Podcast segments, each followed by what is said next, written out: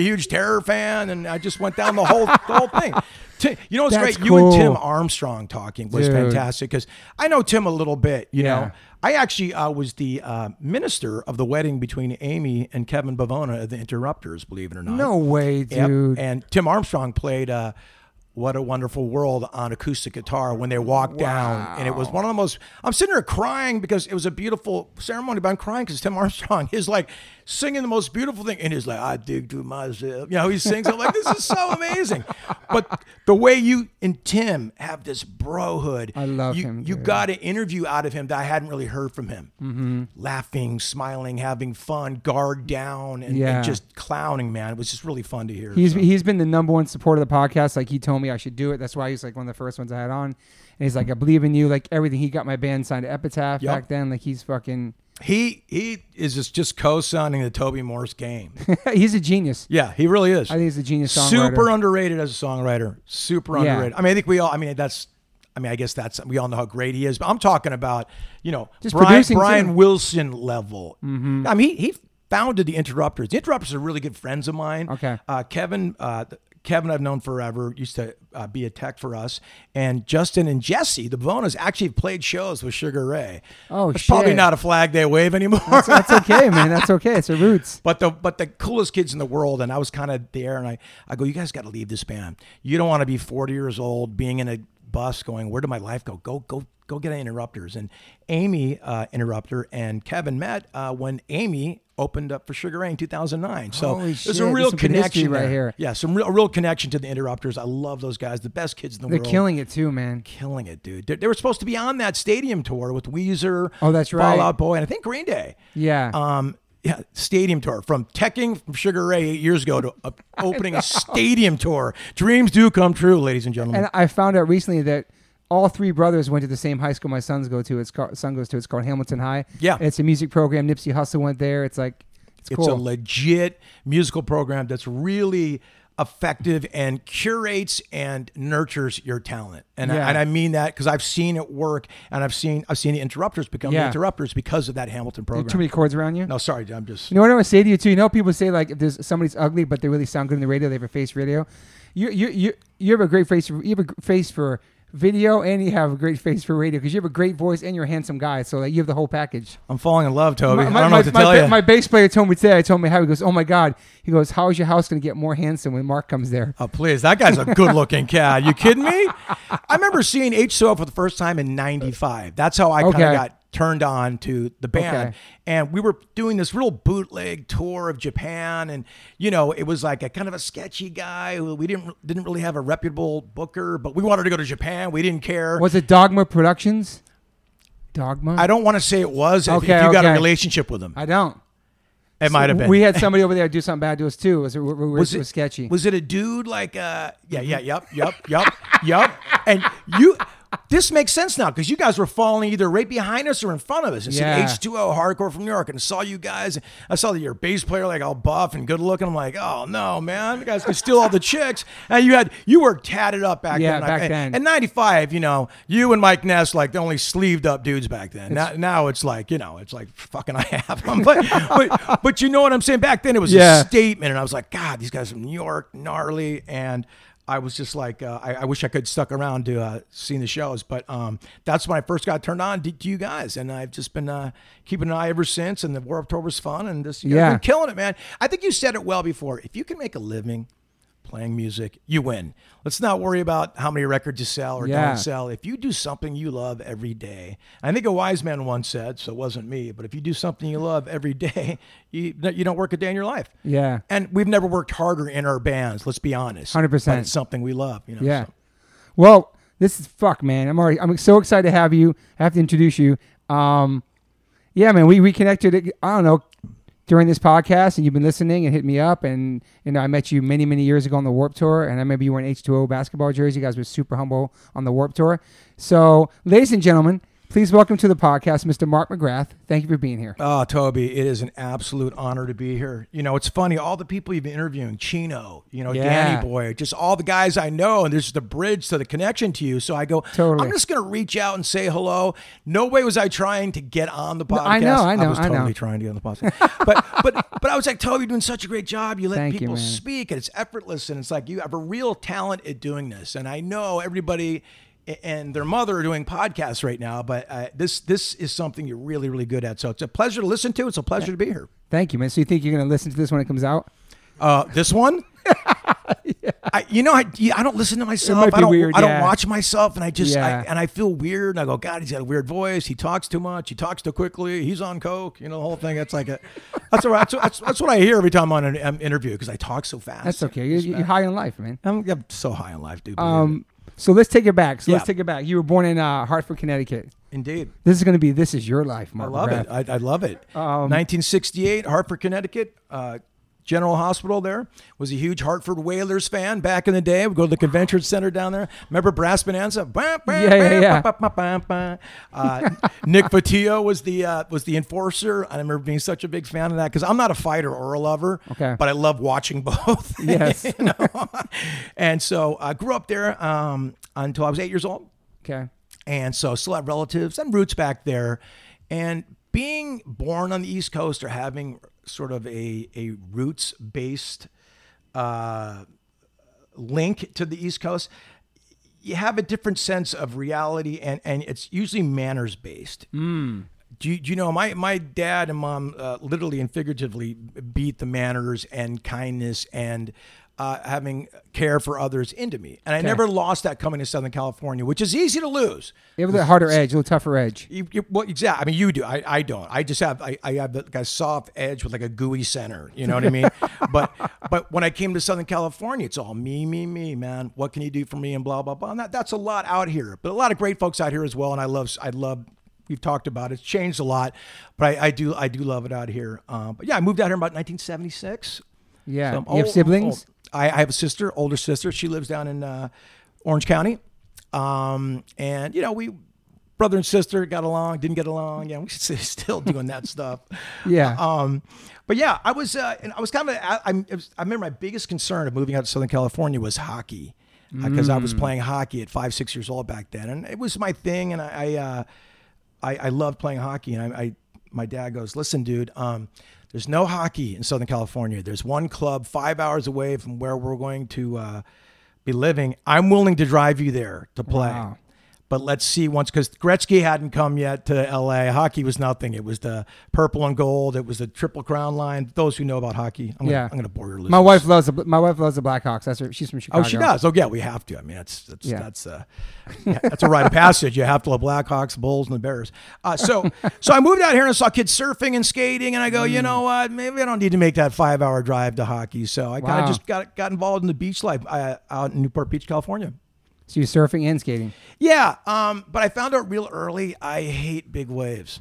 I'm Mm. I, am such a, a baby when it comes to big waves. So I'll go to Hawaii, and if it's two foot crumblers and guys are and if there's you know if there's kids surfing and it's real mellow and it, and there's like a beginner surfers class, I'll go out and surf. And the weather's got to be like 75 degrees too. Yeah. So, yeah. So I remember going. It would be huge in Newport when we were young. Man, it'd be like 20 foot or like 15 foot like, up down the wedge. And I'd go, you guys, I don't feel that good today, man. And they go, you're sick again, bro. You know, they, they knew right away. So I go, I got to find something else, man. I got, I got to do something else. What's up with this music thing? You know? Well, what about uh, what about skateboarding though? Were you like a street skater or ramp skater? I was a, uh, you know, I grew up in the '80s, so I was more of a, uh, a vert skater. You Sick, know, me too. poles and and you know, Lester Kasai boards Nice. and Christian Hosoi and and all that stuff. Um, so I missed the street street skating thing. You know, I still can't do a kickflip and ollie or anything like that. But Mm-hmm. Never got that. Never got it, but sh- show me your pool and I'll I'll, I'll keck a little there. You know, So you're more like a carver, like kind of like pools. yeah. and- I was just a mellow carver. I was never a radical dude.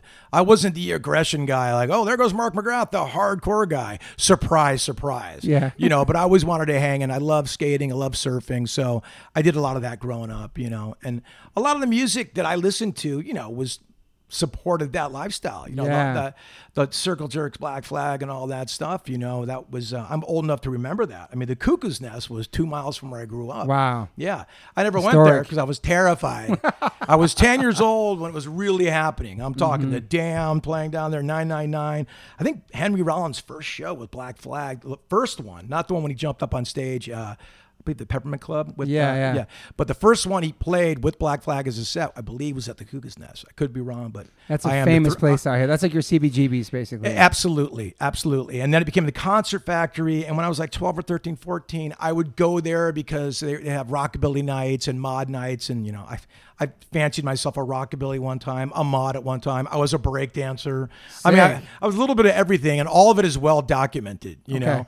And There's videos of you Oh, breakdancing. there's all sorts. You- I'd you- love to see dude, that if shit. you have cardboard, I will throw it down. Actually, you know, a couple years ago, I tried to do a New York backspin, and I, I, I still have to go get, get a hip replacement because it. I hurt myself so bad. You know, when you play basketball and you still think you can make that move that you can, in your mind you make it, but like you fall on the ground. Yeah. Uh, breakdance the same way. If you haven't bra- uh, broke dance in a long time, do it at your own caution. I think I still got backspins. I almost could do windmills. I could do head spins, hand spins. I used to teach breakdancing when I was super younger. This So place called the called the Teen Beat in Southern Maryland. That's the I swear- coolest thing. I I've swear to God. heard. And I wore breakdance pants to my um. Real quick, I- had a, I had a problem with weird materials on my body. So um, my prom, I wore my mom's pantyhose and I covered my legs. with This is a true story. I covered my legs with baby powder and I wore these stupid breakdance pants to the prom. You man. gotta be kidding me! Like parachute pants or something like that.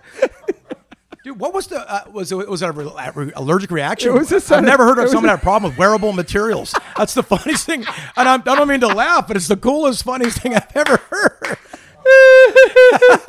Mom, if you're listening, yeah, put baby powder on in that pantyhose. It was so weird. I, oh, anyway. So weird. I Um, might try that later.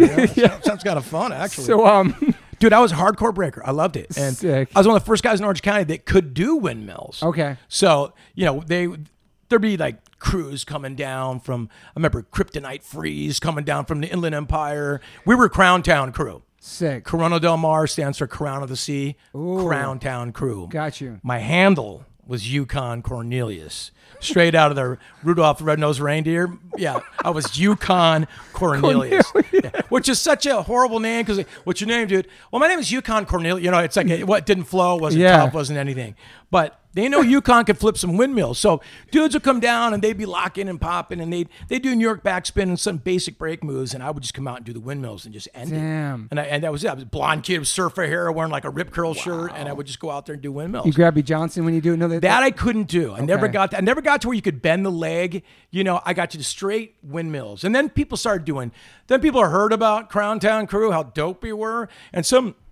I'm kidding, by the way. There was one guy that could break dance. And then a crew came down and started doing Thomas flares. And this is about 83, 84. If you don't know what Thomas flares are, uh, it's Kurt Thomas, I think was his name. He was a gymnast. And it's when you do those gymnast moves on your hands and you just like, you're busting windmills on your hands. Oh, You're yeah, not- yeah, yeah. You're not even rolling on your thing. your legs are going, your Yeah. hands on the ground. Yeah. And I'm like, uh, is there a microphone around? Because I'm about to leave breakdancing immediately. Wow. And then we got known as the whack breakdancers because breakdancing, remember how it was in and then went out? Mm-hmm. It was like the Beastie Boys' first record. Hmm. Now, now, in retrospect, when I say that, people are like, "What are you talking about? Beastie Boys were always cool." Remember, after License to Ill, Beastie Boys were as cool as Vanilla Ice for a second, and I, I Mm-hmm. mean that with due respect because they even talk about it. They even talk about in their oh, oh, book. they, they do okay, yeah, I, They became I- like a joke and made, things they made fun of. They became like the party kind of sorority band. Right. Almost a one hit wonder. I I mean, as blasphemous as that sounds. Yeah. And then Paul's Boutique, the genius, came out. and Incredible. They, they- it was Incredible. a perfect bridge to let them do what they became the Hall of Fame band that they deserve to be. Yeah. So uh, that's what kind of happened with breakdancing. You know, if you were a breakdancer and we were, no, you were like considered lame in my high school. Mm-hmm. So I'm sitting there with my shell toe Adidas's and my, you know, my track Fila tracksuit going, anybody? What are we into now? You know? So, um, but then it's funny how it all comes back and breaking's huge. And Yeah. break, breaking's legit, man. It's, it's a great, I, I, I wish I could, uh, wish I could still throw down, man. But you know, father time catches up with every breakdancer. You don't see a lot of gray haired breakdancers doing Nah. Thomas Flair. Maybe in New York though, somewhere in New York, the Bronx. Maybe, yeah, you're right. You're right about that because they're so legit. They're so tough back there. I would say I would say your name Cornelius sounds like the leader of like the Warriors gang. something. totally, dude. Warriors. It sounds like a hard ass. Like yeah. You better make it to the West Side Warriors. Oh. You know, it's so funny. To the start of our our our video Fly, which had Supercat in it, we did we recreated the DJ from the Warriors. Remember, the, you better watch out, Warriors! They're coming after you. That's and, right. And was kind of shot in this red light. If you watch the beginning of Fly, Okay. we, we've got a girl. It's, it's actually Supercat doing the beginning of it. Um, I know I'm jumping around, and I have. He's on my list. Super Dude, fun. I'm gonna be. I'm gonna jump around more than Danny Boy did. I love promise you. But but I uh, I just get excited. I and love your energy. I knew you can have the same kind of energy as me. Like we're on this high level of life shit. I don't know. I just I, I'm happy to be alive, dude. Yeah. You know what I mean? Yeah. I, I truly, truly. how, I- how, how was that a culture shock moving from Connecticut to? It was uh, it, it broke my heart because I was uh, I was eight years old, dude. And eight years old, you have your life. Your life is your you know your couple friends. I'm playing- Totally. I'm playing hockey, which was my whole life. You know, I go to the Whaler games at night with my my mom and dad. That was like a big thing for me, hockey, and I and it was gonna be taken away. So I remember and this is crazy. And this is how long it was. I was flying driving to the airport, and Jet Airliner by Steve Miller was on the radio. Big ol' Big ol' Jet Airliner, carry carry me me. from my. I'm like the song speaking to me. And I, it that's how old I am. The song was on regular rotation on the radio. And I was going to that, my first time down to be on a plane. And uh, Wow. I remember landing in uh, in LA and seeing palm trees. That, that, you know, if you don't, if you're not from here, you get, you trip out the palm trees. First Totally. thing you see. And I remember driving down going, wow, this is my new life. And, uh, so it took a while to adjust. You know, thankfully I found some good friends real early, and I, I was an athlete, so I, you know, I was playing basketball and stuff like that. So I was able to sort of uh, integrate pretty quickly and meet some cool cool. folks. Yeah, but you know, so I, I, uh, it, it took a while though, dude. I was heartbroken. You know, East Coast living's different. Why LA? Uh, you know, because my dad kind of had a, uh, you know, go west young man type Oh, vibe. that's nice, yeah. Yeah, he was like, you know, he had an opportunity out here, and my dad just said, look, I, I want to get into you know, land development, and it's all out there in L.A. And he started knocking on doors, cold calling. My dad was hardcore, and he got a job with Coldwell Banker because he just bothered these people forever and ever, and that that's it. So I, you know, my Yeah, it was my dad. I didn't have much of a say in there, Derek, on the on the, on the move to LA. Being eight years old, I wasn't really. Uh, and plus, you know, my dad was kind of a Don Draper, old school. He's not listening to what an eight year old cared, not only about the move or what he wanted for dinner either. Trust Yeah, me, yeah, You yeah. know what I mean? Yeah. How, how were you in school? I was okay, man. I, You popular kid? no, I was kind of a jack of all trades, master of none. I was an athlete, but I was like the sixth man, so I wasn't a starter. I, I dyed my hair. I had blonde bangs, like I still do, because I thought I thought it was John Taylor from Duran Duran for a second. You know, I would draw uh, Siouxsie and the Banshees on my Pee-Chee folder, and I would draw Ian Astbury and the Sex Pistols and stuff. So I liked this music that didn't really reflect. I dressed like a preppy, you know, because Newport Beach, that's it's kind of what it was. Yeah. I was a surfer, but I was afraid of big waves. I skated, but I wasn't that great.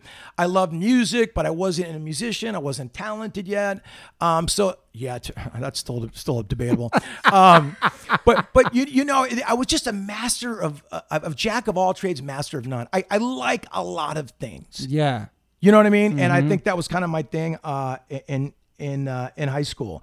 Um, and allowed me in the future to be interested in a lot of things. You know, I, I read a Yeah. lot, and and and there's a lot of great stuff out there. Sometimes Yeah. we get stuck in our own myopia. You know what I mean? But there's amazing stuff outside of like your lane. If you know, you know what I'm saying, Totally. don't you? Yeah, for sure. I mean, just when we're talking about you know the way you guys live and eat, and you know, and just I'm, I'm digging in a little bit and hearing about Derek's show. He's possibly going to have. You know, it's exciting Highway to health. Yeah. exciting. You know, it's Yeah. it's it's. I'd, I'd love to see that. So, I guess I'm interested in a lot of things and just not very talented enough to be great at anything. but knowing your limits is a talent. You know what I mean? So, So so you had good grades in school and like obviously you graduated. Like what, was your, what were your goals when you get out of high school? I had no goals. I, I I just wanted to delay my childhood, getting out of high school. respect 'cause that. I was super immature. Um, I grew up kind of insulated in Newport Beach. You know, I didn't I didn't have a lot of life experiences. I wasn't in a van touring. I wasn't really in a band then.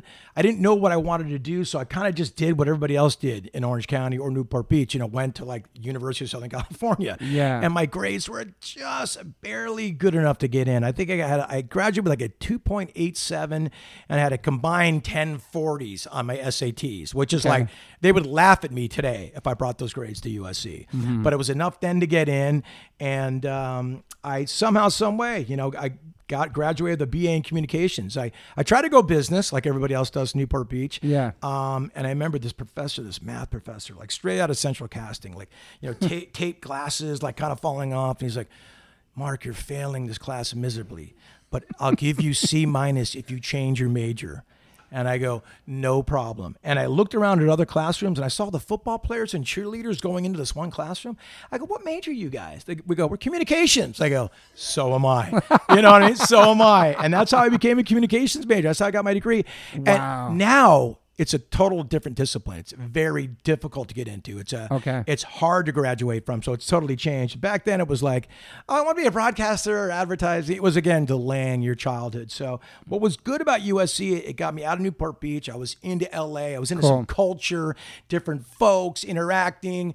You know, and this was during the colors period, man, when like Ice-T it was yeah. hardcore out there at USC. You know, if you stepped off campus, it was it, it was gnarly. You know, I got I would leave my windows down in my car in my VW Scirocco, and, and, and I'd leave the uh, change uh, thing open so no one would break into my car because it, I got my windows would get breaking into every every day. It was just a gnarly deal. I mean, look, you guys, you know, from New York, and you know, but it was just it was a new sort of uh, okay. World. This, this yeah, this is the city's pretty. You know, you better keep your head and swivel up in this. You know, especially late '80s LA, South Central colors period. You know, Yeah. it was hardcore. What was your first exposure to like? Obviously, you said punk rock when skateboarding and stuff. What was your what was your first realization that you wanted to do music?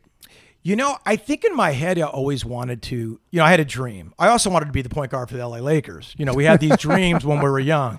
Found out in eighth grade that probably wasn't going to happen. Yeah. But I always had like, a, you know, I was the guy with the tennis racket and my thing, pretending I was Kiss, pretending I was The Who, pretending I was the Sex Pistols, all that stuff. Yeah. You know, um, and I was smart enough in high school to find out that the, everybody's got that high school band that everybody follows around that's cool enough to get in the parties. I wasn't cool enough to get in the parties, but I figured out if I could somehow integrate myself with the band, ingratiate myself to them, I could maybe carry the gear or something. I mm-hmm. get in the parties. I'm with the band now. And so that was my first live like band experience. I was literally teching.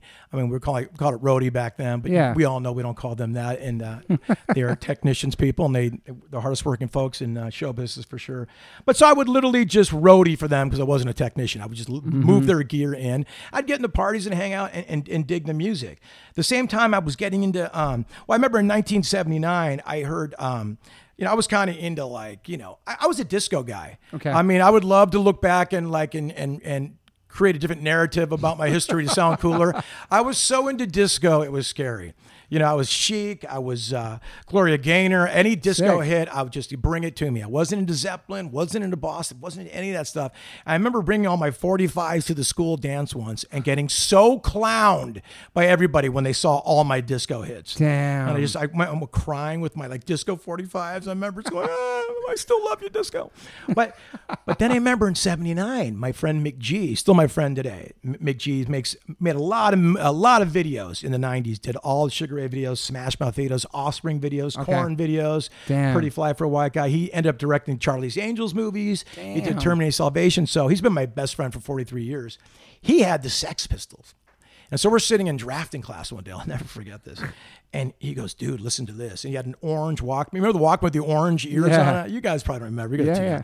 So he goes, listen to this. And he, I heard, fuck this and fuck that. Fuck it all. Fuck up. Fucking brat. And I go, are we going to jail right now? What is this? What I, I never heard cussing in it. And he goes, "It's the Sex Pistols, dude. It's my brother's. I stole it. It's my brother's tape." And I'm Damn. like, "Whoa!" Was it eight track tape? It, it was a tape. No, it- Okay. it, wasn't an eight track. Okay. Thanks, thanks, bro, for that. the No. I did have eight tracks back then. Remember damn it. those. It was on. It was on like the Vit- Vitorola m- m- motophone. You had to like wind. fuck this and fuck that. oh shit, we did have eight tracks. I remember. No, that we shit. did. My There mom was, had there was a never mind the Bollocks eight track. Absolutely. So I heard that and went, whoa, little paradigm shift in the brain. Okay. You know, my, my little fragile eggshell mind was going, this is out there. So it led to me like discovering Black Flag, Circle Yeah. Jerks, all that. And even when I and discovered like some of the early LA punk, like the Screamers and the Weirdos, the Plugs, uh, Alley Cats, and, and, you know, and they were very difficult to find back then. You Yeah. know, you can find anybody. You really had to, to search and and trade tapes and and write write to people and go, hey, do you have the plugs uh, non-released demo? And then it would come to you seven months later, hopefully. So It- true. you know, if it ever came. Um, and then I'm like, wow, this is great. And then then I started getting the hardcore like beach bands, if you want to call them the, you know, the Black Flag and what became the Circle Jerks kind of came out of Hermosa down there. Yep. Uh, TSOL, the Great. Vandals, you know, all, all these great bands were kind of like becoming the soundtrack to a lifestyle, which eventually became a business in Volcom. I went to school with Richard Woolcott, who started Volcom. Oh wow. And so he kind of goes, How do we manifest this snowboard, skate, rock energy? And he did it with Volcom, which in conjunction with bands and the Warped Tour just kind of became a lifestyle. It's true. Let's be honest, Mike Ness was the aesthetic that we all, Mike Yeah. Ness was walking around with sleeves in 87 going, What? You know what I mean? It's true. Uh, so and it's- good hair. Right, always, and great yeah. hair, and, and, and great hair again. Yes. So, Um, I always always say that we see people look like him. That we call them the likeness of Mike Ness. oh, that's so amazing. There was so many people when he played and he come out. all- Everybody looks just like him at their shows. Uh, I am stealing that and giving you no copyright. Brazil. the likeness of Mike-ness. when we opened up for them on their um, Heaven and Hell tour, one of the tours in '96, H tour was on the tour, and he watched us the first night, and he's like, "You know what? Y- y- y'all are like some like hardcore doo wop." Yeah.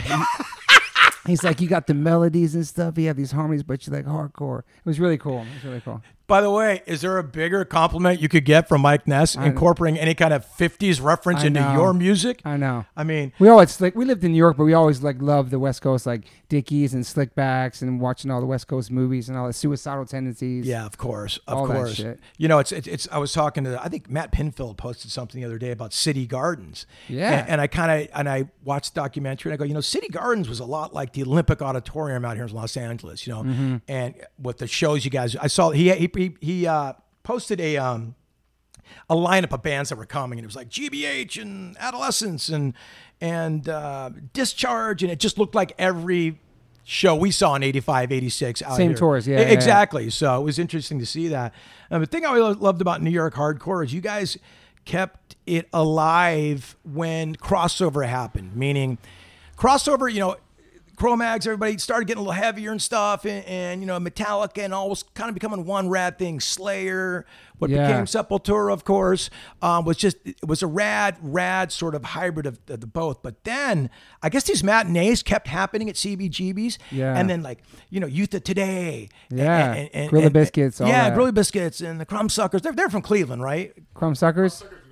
Crumb Suckers. in They're New York. York. Yeah, yeah, Yeah. yeah, that- yeah. Uh, so you you made this bridge and and let I, I guess it was maybe the, the third wave of hardcore almost. You know, depending on how you how you look at it. Different generations. And it was fun to watch that and sick of all getting side to Atlantic. And we were there at That's Atlantic right. and then I'm like, this is amazing. You Yeah. know, you guys just kept it alive. So that energy is just, I mean, you know, you always, you always say it, Toby, it, it's a way of life. You know, I don't see myself ever not listening to this music. Yeah. You know, ne- never, you know, it's just, it's something, it's in your DNA once you, you, you've been through it. I, and there's no way Sugar Ray a hardcore band at all. We, it's in our DNA. It's something I listen to a lot. There's Yeah. elements of some of our music and definitely in our earlier stuff. Uh, but as a fan, man, I, I just, uh, you know, it always will exist in my soul. Yeah, I mean, you guys. I mean, we'll get to that. I have that on here. You guys covered uh, Black Flag White Minority on your first record. It was a Japanese version of that album. You had a, you had a cover song in there, um, the Lemonade and Brownies. Yeah, we did Circle Jerks, Wasted. Mm-hmm. Uh, we did uh, White Minority, Black Flag, and God, we did some. I think we did Wango Tango by Ted Nugent, Sick. just to mix it up. You know what I'm saying? Uh, That's and, cool, though. You know, the label gave us all this money, and and and it's so funny. We got signed to Atlantic Records. Was it eighty six? How old do you think I am, brah? It said, it said that you guys started in eighty six. Oh, I thought you said signed, signed. No, you yeah. guys si- you guys started in eighty six. Yeah, yeah. No, we we, we started. I, I, we, I really joined the band. The band I used to follow around in high school Yeah. was the band I ended up Was joining. Shrinky Dinks? It, that became the Shrinky Dinks. They were called the Tories. They were like a mod 60s revival band. I'd follow them around, carry their equipment. The singer was this altruistic guy that refused to play anything after 1979. Uh, Wow. You know, and so one day the band wanted to pay black, back in black at a party, you know. ACDC. And I go, I know it. You know what I mean? and I just grabbed the mic and I screamed it and yelled it, blew out my voice, and then did a flip on the pole, and that was it. And There was kind of a stunned silence, like a record skipping, and everybody goes, "Was that the worst or best thing we've ever seen?" It was like confusion. no one knew right away, but that put the uh, uh, the the seed and the rest of the guys. Like, Got "Hey, if we get rid of this thing, maybe we can do something else. And and at that time, like the late '80s was starting to crack with like Faster Pussycat, Guns and Roses, LA Guns. They kind of want to change their direction a little bit, you know. Yeah. And that's where I kind of that's where I kind of came in. So that became the Shrinky Dinks, which is the only band I've ever been in, you know, Ever. ever. Wow, man. But we got signed in '94, and so Atlantic gave us all this money. And the crazy thing is, is we made a video. My buddy McG, Yep. who ended up doing all of our videos, Fly when it's over. He did Pretty Fly for a White Guy, did Sublime, Santeria, did all these things. Damn. He goes, you guys don't really have any song. We had two original songs. One was called Lick Me, and the other one was called Caboose. Okay. So we decided to film a video with the like the most palatable title. Not even the song. The both songs sucked, right? So he goes, "Your best asset as a band is the visual thing." Okay. And he goes, "I will rob Peter to pay Paul to make a video, a 35 millimeter video that looks like it belongs at MTV." He's a real carnival barker, you know, like he, he's just a great speaker. He'll really makes you believe in yourself. He's an Yeah. incredible human being, and he get, and that's why he became a director. He's really amazing that way. Yeah. We're like, okay, cool. So somehow he got this cameraman and a crew down, and we ended up filming a video and uh, to Caboose, and we put it in a pizza box, and we sent it unsolicited to everybody in the world. One person called back early, Rick Rubin. Wow. Rick Rubin calls back. Saw the pizza box, saw the video. I love it. It's great. Do you guys want to join our street marketing team? Like, Oh, is there, that's great marketing. Holy shit. Well, we're like, that's that's really flattering, Rick. We Yeah. thought you had other ideas for our band that's trying to get a record deal. That's still sick. He was the one that hit me. Wow. man. insane because he was our guru and still is today. I mean, Rick Rubin is just untouchable for what he's done. yeah. I mean, it's and still doing. Um, and the other was a management team from New York that saw it and said, "We believe in you. We see you guys playing Madison Square Garden five. We're like, "Yeah, sure," but they believed in us. They didn't have any other acts, and so we Yeah. signed with them. By the grace of God, they got one of the guys was riding a train with a guy who came in from work that worked at Atlantic Records. Gave the again the video to him. Wow. He played it for Doug Morris that day. Two days later, we get a call from Atlantic Records. Sign that band. I don't care what's happening. Uh, I don't care what. I need that band. I, I they're, they're what they remind me of why I got into music for fun. Wow, And this was during the grunge period. Everybody's angry. Yeah, and, dark. You know, you know, down in a hole, and we're Yeah. like, we just want to surf and party. You know. um, It's a breath of fresh air for well, for them it was, and Yeah. we're, we're going. How do we tell them we only have two songs? And we don't. We, forget it. Forget. It. We won't tell them. And this is pre-internet, pre-social media. They didn't know. Mm-hmm. Yeah. They just believed our thing. We go, yeah, we're huge in San Diego because in San Diego with Casbah Records there was a scene with Drive Like Jehu, Yeah. Uh, Rocket from the Crypt, and I go, yeah, well we're San Diego band, yeah, totally. So like, oh great, and so they signed us. To this multi-million dollar record deal, and we're like, "Oh my god! Now we got to make a record." Holy shit. Careful what we asked for. So having fun, we decided to cover like you know Black Flag and you know just having fun because we used to play a lot of covers. That's how we. That's how the band started. Yeah. Uh, and we go, you know what? We love House of Pain. Let's get their DJ who you know who did jump around Co-produce it, right? To produce the record. Yeah, Yeah, I we- saw we'll, we'll get him, and we'll be House of Pain, and Danny Boy and Everlast will love us, and we're just going to be the greatest thing in the world. then, with all due respect to Lethal, we found out that Muggs produced Jump Around. Yes. Now, Lethal's one of the best producers ever, so it was a happy accident, you know, to, to mm-hmm. run into him. But he would just give us these tracks that were just like hip hop tracks. And we're like, what do we do with these? And so we'd start doing this like, ha ha, touch the sky. These like Prices Right jingles around them mm-hmm. that became part of the Lemonade and Brownies, our first record. So Damn. we didn't know what we were doing. We had to learn how to write songs and play our instruments. Yeah. We did everything backwards. We got a million dollar record deal and went, oh my God, careful what you ask for. We got to learn how to do this shit. And so you were young too, Ben. Like that was like twenties. Like your first record deal, first band, first everything. I made a deal with my dad, and he said, um, "Sorry, dude. I, you, you, you see me, I feel like see you're me tuck, stuck in these fucking wires. I, on- feel I just bad. don't want to pull them out. So No, I like, feel, we can pull this one. I just feel bad for you. I feel like you're like have this guy tangled in the fucking you're web, such of, a- you're such web a- of hell over there. you're such a gentleman. You're my guest, man. Thank you, Toby. I appreciate that. Um, yeah, I, was saw like, it's Lethal giving me anxiety, man. I was getting OCD with it. So, um, uh, yeah. So Lethal produced it, um, and it, it was great because it was the first band he's ever worked with. Yep. He had a studio up in his house, and it was just one giant party, making these records and having fun, and. Um, you know, we we we learned the the cold realities though of the business back then. You know, in in the '90s, the average was 20, 20 bands ever got signed a year. Of those 20 bands, Toby, 11 ever released a record. Which means they got shelved, disappeared, banned, whatever happened. Yeah. Of those 11, three were successful. And that's why the economics are so shitty in the record industry because you got to pay for all the failures, you know? Hundred percent. you know and, and i mean look it's a bummer i don't agree with it but it is what it is um so we we just thought you know we'll make this one record we'll have some fun maybe we'll see some of the country ne- never, never say world we didn't think we'd get out of uh, america um, and we had never toured before we weren't really a band Yeah. we were a cover band that played Local parties that lied our way into this million dollar record deal Yeah. and we're like oh my god we got to figure this thing out That's McG did that too. He presented you as like this. yeah He said he made the video look like you guys were MTV worthy and all that imagery and all that. Exactly It's really true. cool. Mm-hmm. The video looks like today you could still play it on MTV. It's just and ironically it became the template to what videos became because he edited it quickly and there was quick thing and it made no sense. People are like, "What's the storyboard?" We go, "Storyboard. We're just going to shoot cool things we like. I'm going Mm-hmm. to be ice skating with no shirt on. Uh, I'm going to be making out with a bulldog. Uh, what do you mean a, t- a storyboard? I mean, we're just going to shoot cool things we like, and that is the genius of the innocence of youth. You know, Mm-hmm. The the being naive about the business. Don't anybody out there don't ever lose that. Don't know too much, man. Keep following your dream. You know. Yeah, it's a good. It's a great point. So that record came out, and how did it do? You know. You know what it did. They don't make a uh, a substance that you could you know you could say it went wood it went it didn't it, it was but what it did do Toby is it took us around the world Yeah, it's awesome. We did seven tours of Europe off that record. Wow. We did one. Well, we did two tours of the states. One with Korn, believe it or not, Korn and Lords of Brooklyn. Nice. Shout out to Lords of Brooklyn, my people, man. Love those guys. awesome. Caves, Caves, and yeah. Ad Money, greatest guys in the world.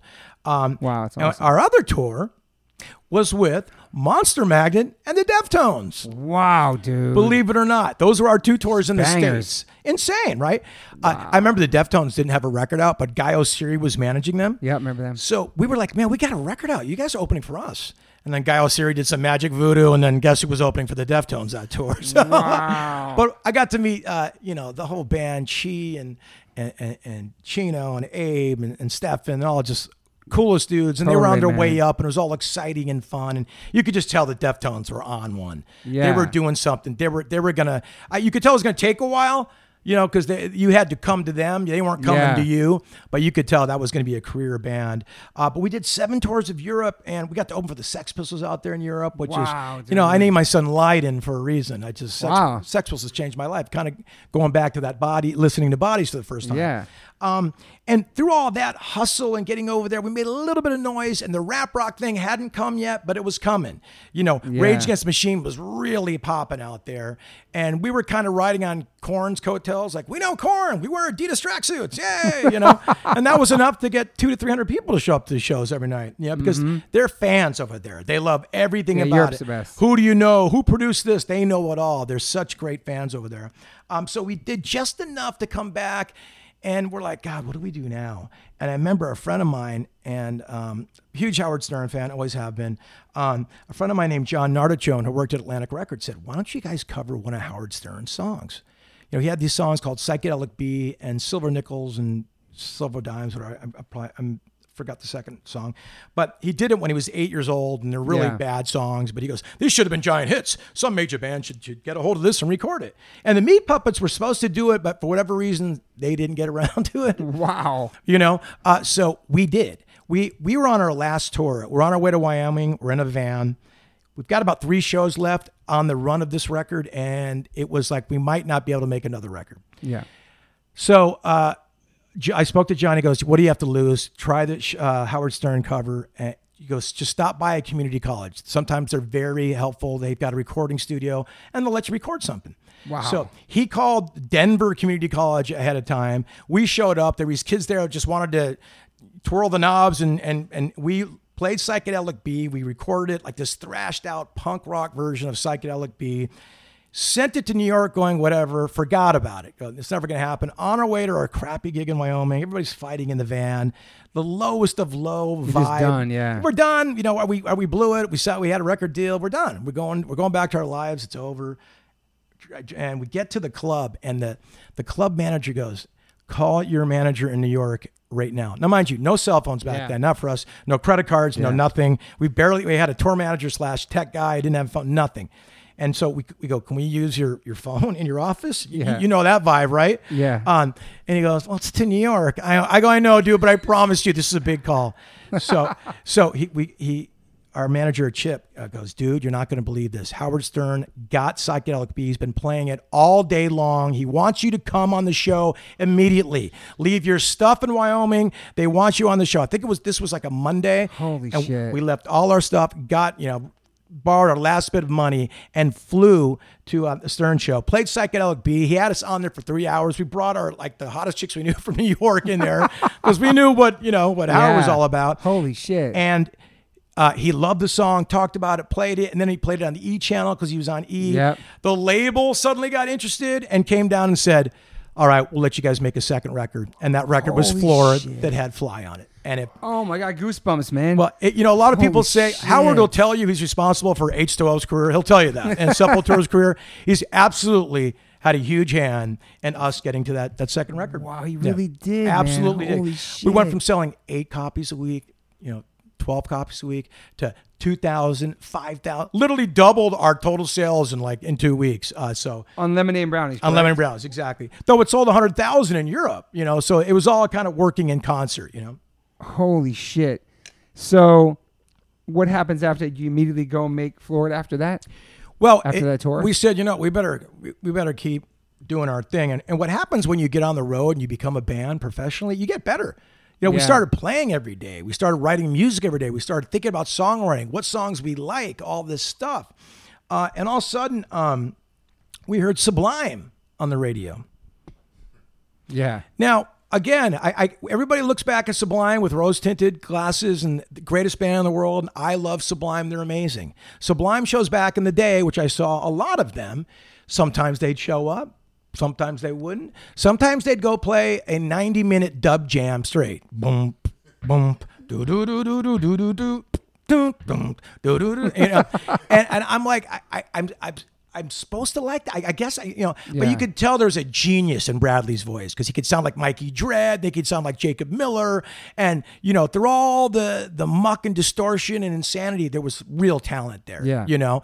Uh, but then when I heard what I got on the radio condensed in this three minute piece of brilliance, like ear candy to the max, I'm like, oh my God, sublime. And not that there was any sort of talent level or connection to that greatness, but I'm like, man, Sublime did, I wonder who produced that. And I figured out it was David Kahne. Okay. And we were mentioning Fishbone earlier, Yeah, yeah, who, yeah. Uh, who have some very interesting David Kahne story. Yes. And David Kahne is a taskmaster. And so we needed a producer. We got out of our own way and said, let's get let someone else produce us who's Yeah. completely objective will will you know beat us up when he has to yell at us make us cry all that because that's what we needed you Yeah. know? And we were slowly becoming better songwriters. And when i heard first i heard a version of fly. Our, our drummer came up with the the hook and it was um there was no no structure no song there. It was just like ha ha, i just want to fly And I called my friend McG. Go, I'm quitting the band. I'm coming home. And we were making it in New York at the time. We were making it right by Madison Square Garden. This really dingy studio, Damn. and that was dark. And it was, and it was another dark period. Even though we were making a second record, we were like, ah, we don't really have anything, and we were trying to be Korn, it down, down tuning everything, but Yeah. that wasn't really organic to who we were. And uh, I told I McG, I go, bro, I'm coming home. I just, just uh, I'm not vibing. He goes, Not dude, vibing this. Finish the song, go back, add some, just try and finish the song. Take another listen. There's something there, I promise you. Again, going back to his cheerleading, he goes, What are you going to co- do? Come down, there's nothing here. You're going to come back to LA and, and do what? They're just to finish this thing. And I got to hand it to him. I did. I went back and I listened to it and I put some verses into it and, and it just was kind of taking a little bit of shape, you know? Um, and, and then we thought we had a little something and we had the nerve to reach out to David Kahne then because what we Yeah. heard with what I got.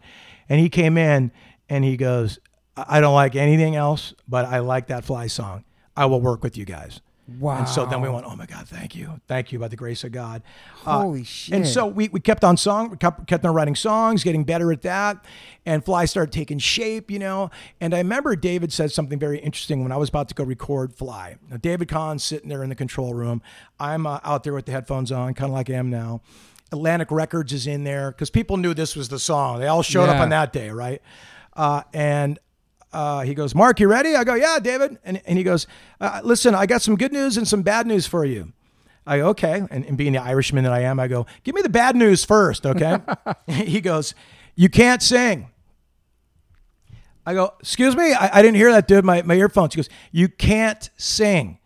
And I go, man, call me crazy, David, but what could possibly be the good news right now? He goes, I've got this thing called Pro Tools. It's brand new. Oh my god.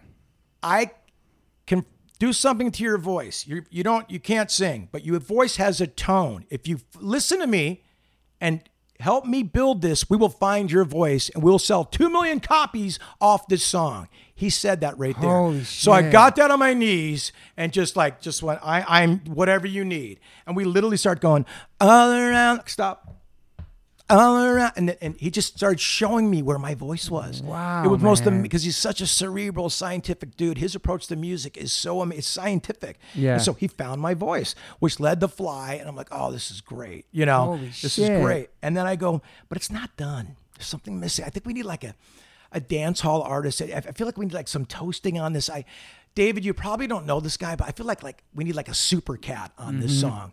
He goes, "What'd you say?" I go, "Super Cat." He goes, "I signed Super Cat to Columbia. I'll call him right now." Holy Beep, shit, bop, bop, boop, boop, man. boop. Super Cat, hey Cat, how you doing? David Kahne, yeah, I got a song. Send it, blah blah. Sends it to Cat. Cat goes, "I love the vibe. I'm on the song." Holy shit. And then he comes man. out and gets on the song. So it was all these serendipitous, divine interventions that made Fly happen. Yeah. All of these strange things. Our drummer didn't come up with that, "Ah, Yeah. you know, almost like a Tiny Tim type vibe happening, man. But, you know, if we, I wouldn't be talking to you. You know, if McG didn't convince me to go back and finish the song, I wouldn't be talking to you. If Sublime didn't exist with what I got, I wouldn't be, you know, so all these weird little happy accidents happen. And by that, we started getting better as songwriters. And every morning came and some someday came, falls apart, you know. Yeah. We got super lucky, super lucky. But, you know, luck, luck has never found me while I was sitting on a couch. It's found me out when I'm doing things. Yeah, yeah, yeah. You, you know what I mean? That's Yeah. one, one piece of advice I give people. Luck, luck is going to be part of your of your trip, no matter what it is. But you're going to find more of it out your front door. I promise you. that. Yeah, I love that. And I, the one part of that song is like 25 years old. My mom, God bless her soul. Did your mom pass away when, you were younger? No. Wow. I and- always, I, wanted, I always wanted to ask you that. And a lot of people are bummed out at me about that lyric. And it made me sad, man. That, that part of the song. well, it, it was it's supposed to make you sad. okay, you know, because it worked. what I didn't know is that when my because we didn't a lot there was three main songwriters in Sugar Ray, and someone would write a piece and someone would write the other part, but we wouldn't tell each other what we were writing about. And our, mm. our drummer went, I just want to fly was talking about like you know positive things, and I started making dark lyrics and the verses, and that's why they kind of worked. But I stopped telling people what the songs mean because they get so bummed out. So when people go, "Did your mom die when she was 25?" I'm like, No. you were 25, and they go, "You're a liar!" You know, and they're like, "Don't want to listen to the song anymore." But where I got that lyric from, Gilbert O'Sullivan has a song called "Alone Again," naturally. Yeah. Remember that song? yeah. And he goes, "It's 65 years old. My mother, God rest her soul." Holy shit. So I went, "That's a great lyric." So I went, so I went. 25 years old, my mother, God rest her soul. Holy so shit. 25 fit better than, you know, than any other number, and my mother was still alive. So Were you 25 at the time? no, I was not. Holy I was not. shit, man. I, always was not. thought that, man. I know, and I don't mean to bum anybody out or or bum any because I know once you put the songs out there, they're yours. I know. and they mean what they mean to you. That's why I don't like to tell people what they mean. That's a great point, too. They're yours, and if you're if you're grateful enough to have an audience, they're your songs, and that's that's why people ask you, "What do you mean there?" That go, really "Well, that, that tugs some heartstrings for millions of people, I'm sure, man. Well, it was supposed to. It was supposed to. You know, I, Yeah. I didn't think people would take it so literally because you know when when Alone Again naturally six five. I I was eight years old when I first heard that song. I didn't. I assumed, you know what I mean? I just, it was, it was a vibe to me. Yeah, you know, so interesting. it was inspired by, uh, you know, by Gilbert Sullivan because I grew up on all those suicide hits of the 70s. You know, those one hit wonders, suicide hit dentist chair songs you used to have to listen to. You know, you're like, oh God. Yeah. So that's where that, that's where, uh, where that, that lyric came from. Was Yeah. your mom bummed on that line? Did she understand? No, because she knew where it came from. Okay. She's a gigantic Okay. music fan. And the greatest thing about the Fly video, and I knew it was going to be at the time, is that all our moms were alive. And I said, you know, it'd be really cool at the end of the video if we hugged all our moms after. Yeah. And we, we did. Yeah. And there's only one mom still living of all those moms. So it's it's a moment I'm super grateful that we, we, we put in. Yeah. And they didn't want it in the storyboard. Again, it doesn't fit the storyboard. It's going to be too. I go, quiet, Atlantic Records. We're doing this. You know, it, it means a lot to us. Mm. Um, was so there was another song RPM on there that got played, and also I didn't realize you did Stand and Deliver with Adam Ant. That's sick. huge like neuro fan. I mean, we went back to the John Taylor "Dying My Bangs," and you know, K Rock out here was. It, it, it was everything to people growing up in Southern California. Yeah, played different stuff you wouldn't hear in the K Rock in New York. E- Exactly. Believe it or not, Depeche Mode was considered indie and alty and almost mm-hmm. college rock, where Depeche Mode could play the Rose Bowl out here. Yeah. They go to Chicago and play the Metro. Yeah, it's true. I mean, imagine them trying to plan for the Rose Bowl. Okay, we got the Rose Bowl in two weeks. Now we got to got to hire nine trucks. You know what I mean? We've Yeah, got one yeah. van and a trailer right now. Yeah. So K Rock delivered this amazing staple of psychedelic furs, flesh for Lulu. Yeah, all that You know, Duran Duran, all the stuff that necessarily became popular like post, you know, with the retro in the 80s sort Mm-hmm. of a nostalgia, but it wasn't popular around the world. But that stuff meant so much to me. And Adam Ant was one of those artists. I just Great, man. loved Adam Ant. Obviously had a punk rock background, you know, being sort of uh, Malcolm McLaren kind of inspired him what to do. Yeah. had his had his you know uh, roots in Bow Wow Wow, um, and I just loved the tribal zone. Yeah. And I loved it. So we just you know again getting back to like a, a label giving you a lot of money to cover songs. Let's Yeah. cover Stand and Deliver. You know? was he on it too or no? No, no. Okay. He was not on it. And I- don't know if he's ever even heard it. You know, y- y- you wonder.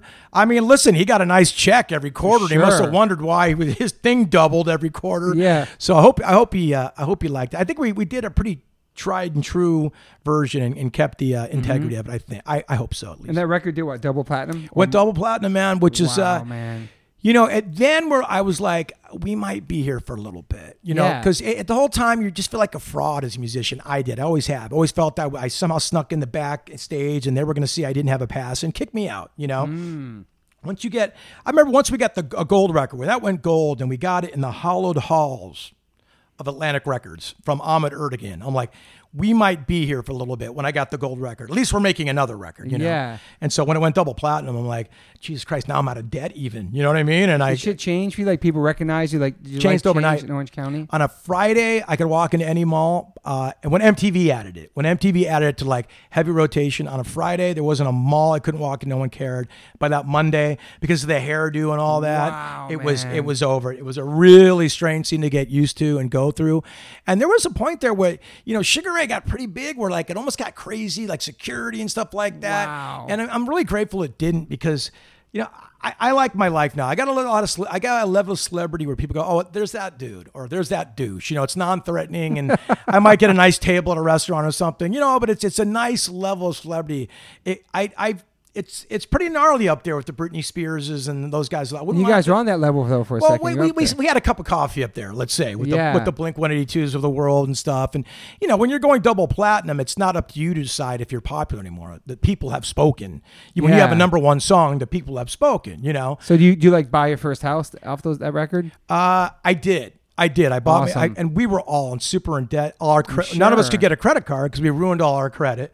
So Yeah. we had to clean up all our credit. That was great. And then not riding dirty for the first time in like 25 years, meaning my insurance is paid up, my registration's on, I got a card that works. You know, it was like all these great things. You know, Yeah. Rent was cool. I think I got health insurance for the first time in my adult life since my parents kicked me off theirs. You know, Yeah. I mean, you became an adult, and with that comes the business. Now the business is coming in. You know. And are you single there too when you partying when that's going on? We Oh well, I- like I said, I've been with my girl for like you know we met in '94, but Yeah. believe me, I mean I did everything to wreck that relationship. We broke up a bunch of times. You know, I. I we got we started this band to party and have fun, and I know Yeah. you you're, you've never had a drink in your life. Yeah. God, bless, God bless. My my my best friend McG was like that too, um, but um, we started this to play cover songs: Judas Priest, Zodiac Yeah. Mindwarp, Motorhead, Fun party. Blondie. That's what we did. That that's where our, that's what the same like ethos remained. Yeah. So now we show up backstage. Wait, there's beer and there's Jameson and vodka.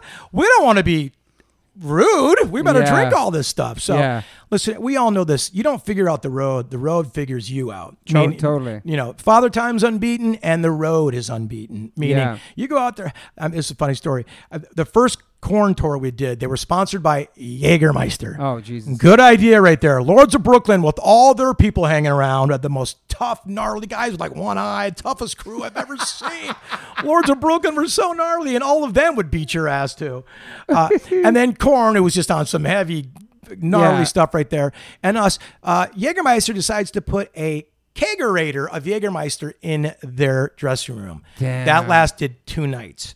Peter Katsis said, "Get that thing out of here. I don't care what Jägermeister is playing. Get that out of here." Wow, man. So the point being, like, if you go out there going, "I'm going to party, I'm going to do all this," man, you, you you last a couple nights and then you Burn out. or you don't and you quit and you you you know you become a casualty of it all. So you kind of got to figure out what your thing is.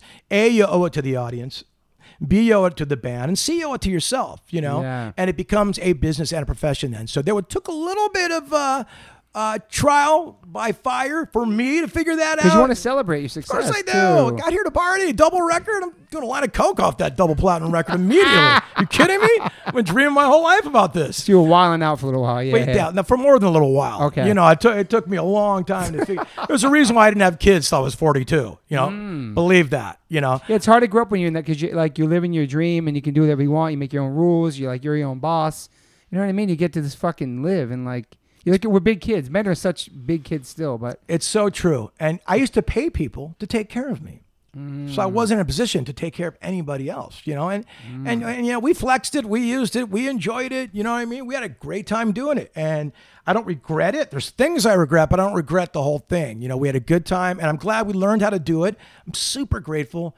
These songs we wrote, I'm super grateful, and thank Yeah. you to everybody out there listening. I know it's kind of crazy. I'm on this podcast, but, I, but I'm grateful to be here, and those that are listening that maybe the song puts a smile on your face, like Toby Yeah. mentioned earlier. I'm just so happy these songs mean something to people, and all these years later, I can still make a living playing music and do Yeah. something I love. And and I know it sounds cliched, but it's only cliched because it's said by the people who get to do it. I can't articulate the feeling because Yeah. it's a dream. it's a good point. How do you say what it? How can you? You know, it's it's colors, Yeah. it's rainbows, it's unicorns. Yeah. So I'm just so grateful. These songs mean something to somebody.